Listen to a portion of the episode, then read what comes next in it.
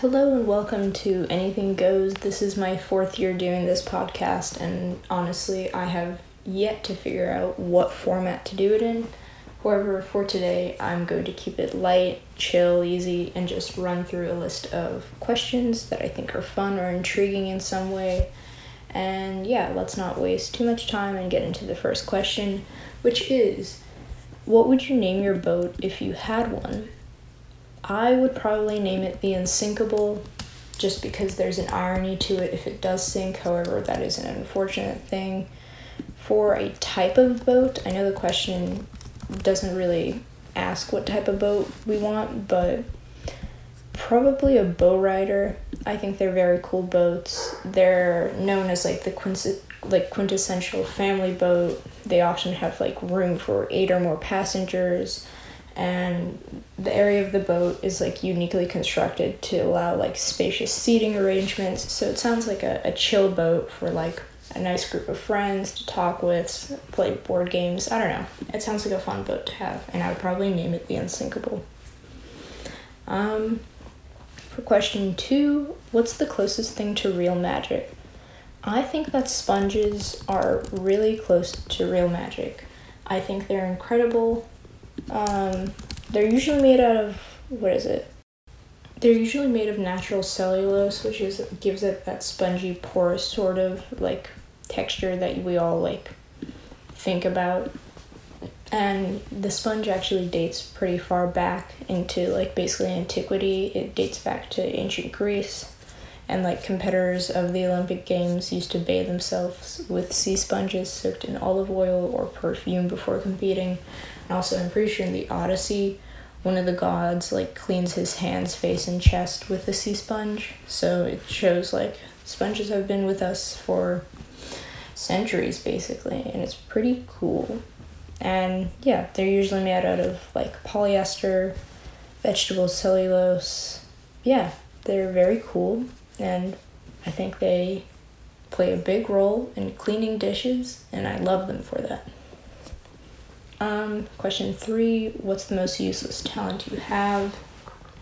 Um, I am really good at catching potatoes. Potatoes specifically, I don't know.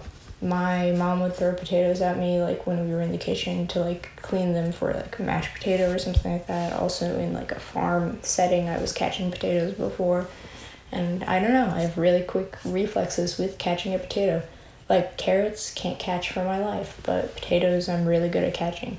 It's a useless talent, but I do have it. Um, I don't know what question number this is already. I think it's four. I might be wrong.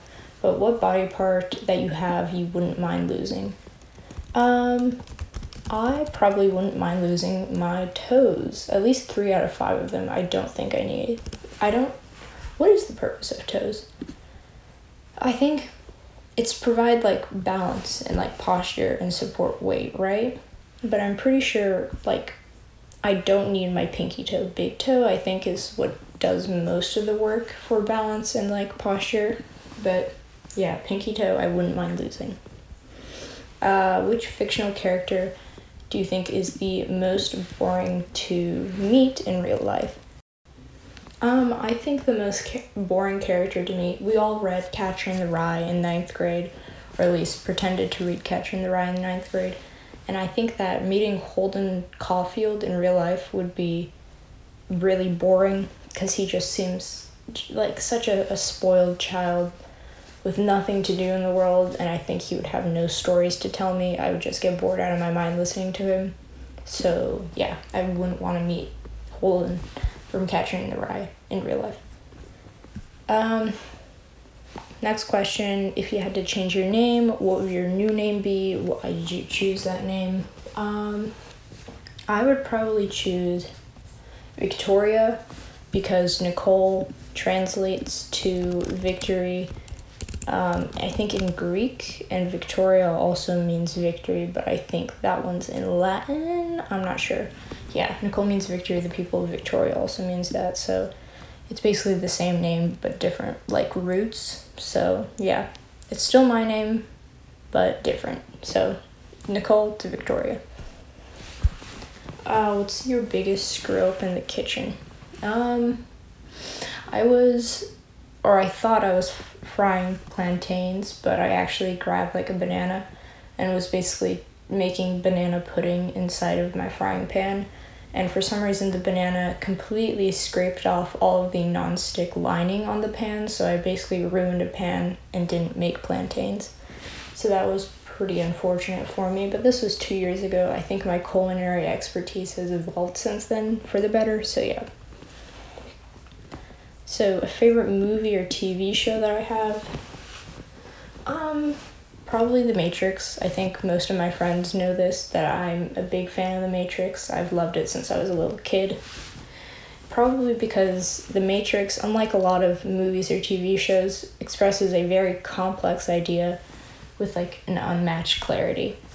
So, science fiction often poses deep questions about the world we live in. So, like the 2013 sci fi film Her asked, What if the voice assistant on your phone was so real and alive that you can fall in love with it? So, the question is a lens through which the film considers the nature of intimacy and complexities of like love and relationships. And the imaginary setting allows the audience to detach themselves from some of their like preconceptions and look at the issue in a question in a new way. So, the question posed by the Matrix is what if the world you think is real is actually an incredibly complex simulation designed to imprison or exploit you? And yeah, not only is it just a really cool premise for a film, it's an incredibly efficient metaphor for real social, political, and economic forces that set rules and limits on society.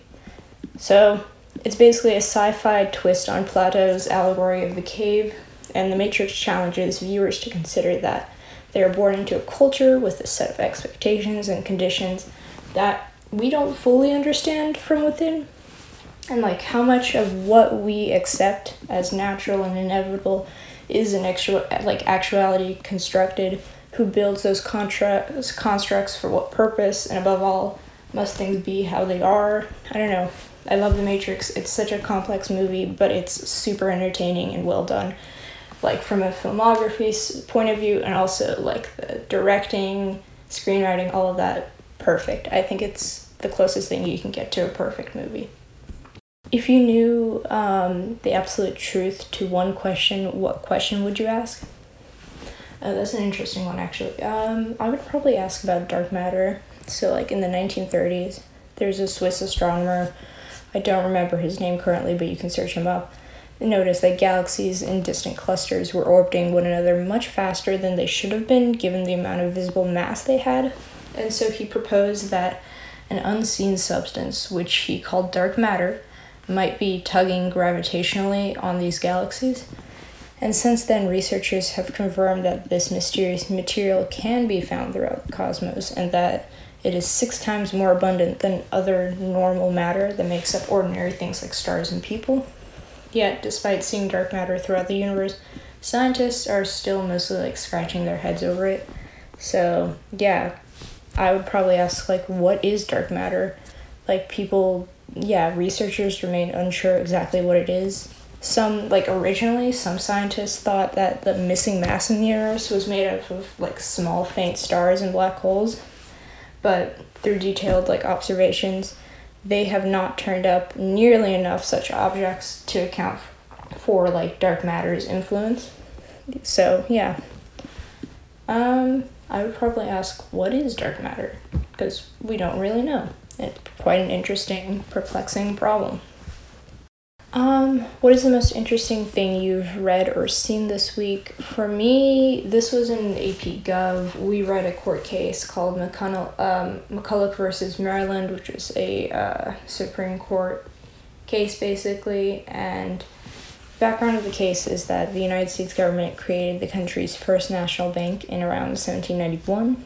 At the same time, the notion of a national bank was like fraught with controversy due to rivalry, corruption, and the fear that the federal government was growing too powerful. And so Maryland attempted to close the national bank.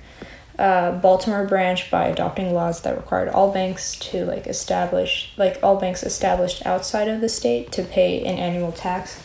So basically, they were like trying to tax them out of existence. and James McCulloch, which was like an employee of the branch, refused to pay the tax. And so Maryland tries to sue McCulloch, arguing that the state had the power to tax any corporation operating inside of her boundaries and that the Constitution did not provide that Congress could have the authority to create a national bank. So this is brought all the way up to the Supreme Court, and Congress basically holds that yes, we have the explicit and implicit authority to create a national bank. So the explicit authority is like Congress can tax, borrow, and spend, and then the implicit authority is that we can create a national bank because it makes things like taxing, borrowing, and spending a lot easier. And you were able to create the national bank under the necessary and proper clause, which gave Congress the authority to carry out the specified powers of the explicit things such as tax, borrow, and spend. So, yeah. Was it constitutional for Congress to create a national bank? Yes, it was constitutional. Can it be taxed? No, and the reason it cannot be taxed is because the power to tax is the power to destroy. So, a lesser power like a state cannot destroy a higher one, such as the federal uh, government. So, yeah, pretty interesting case on federalism. Thank you, AP Gov, for giving me that wonderful Supreme Court case to read. What is a ridiculous thing that someone has tricked you into believing or doing? Um, when I was first learning English, um, my brother, I think, told me that the radio and the rodeo were the same thing. That is not true. The radio is something you listen to in the car. The rodeo is a weird southern thing that I've never experienced myself, or it seems strange. I don't know. I don't think I would ever want to visit a rodeo because it seems not entertaining to me. What do you do at a rodeo? Rodeo, okay, here, let's read Wikipedia. The rodeo is a competitive equestrian sport that arose out of the working practices of cattle herding in Spain and Mexico, expanding throughout Americas and to other nations pretty cool. I don't know. I'm not a big horse and cattle person, so it's not too interesting for me. But yeah. Um, if you were given one minute's ad slot during the Super Bowl that you couldn't sell, what would you fill it with? I think I would have like a 50 second ad of me uncomfortably like smiling into the camera or some other person just smiling into the camera, like completely still, completely silent, and like I don't know, I think it would be a fun little thing. And then at the very last two seconds, it would be like the Toyota logo or something like that. I don't know. Very avant garde, maybe. Too, too avant garde for the Super Bowl. If you could make a difference in the world, what would you be known for? Um, I would probably want to be known for my contribution to chemistry. I don't know what specifically. Maybe it would be like the the capacity of solar panels to keep heat. I don't know. I think that's a pretty cool thing because it has to do with like the chemistry of the actual solar panel material.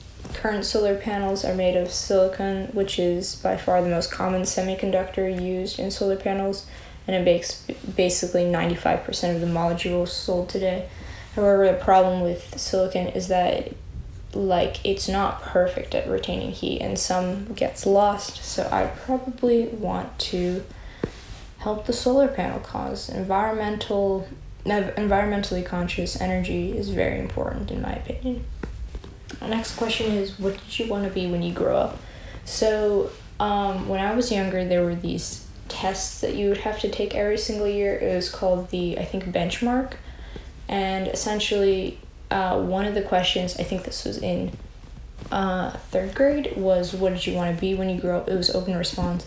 And I wrote about how I wanted to be an octopus because I thought having eight arms or eight legs would be very efficient and that I would be able to get more things done and multitask. So, like, I can be putting away the dishes from the dishwasher, but at the same time, like, solving a calculus problem or something like that. So, I'd want to be, I said on that test that I wanted to be an octopus because of efficiency reasons. I don't know. Pretty pretty fun. what is uh, next question is what is one cause you're passionate about? I'm extremely passionate about environmental activism. I think that some of the things that we see go on in Congress where they're not passing environmentally cautious laws barring them from, from basically existence is quite concerning in my opinion sometimes because I don't know, it's everyone's planet and we do need to keep it safe, um, thriving, all of that. So, environmental activism, I think, is one thing that I'm very passionate about. What is your favorite kind of dessert? I actually dislike a lot of sweet things. However, I am a huge, huge fan of um, cookies, specifically homemade cookies. Like, I hate most chocolate chip cookies, but when they're homemade, there's just like a certain, I don't know, love put into them. And so I can sort of taste that love and it's good. And I love homemade cookies. That, that's the answer to that. Homemade cookies. That's the dessert that I love most.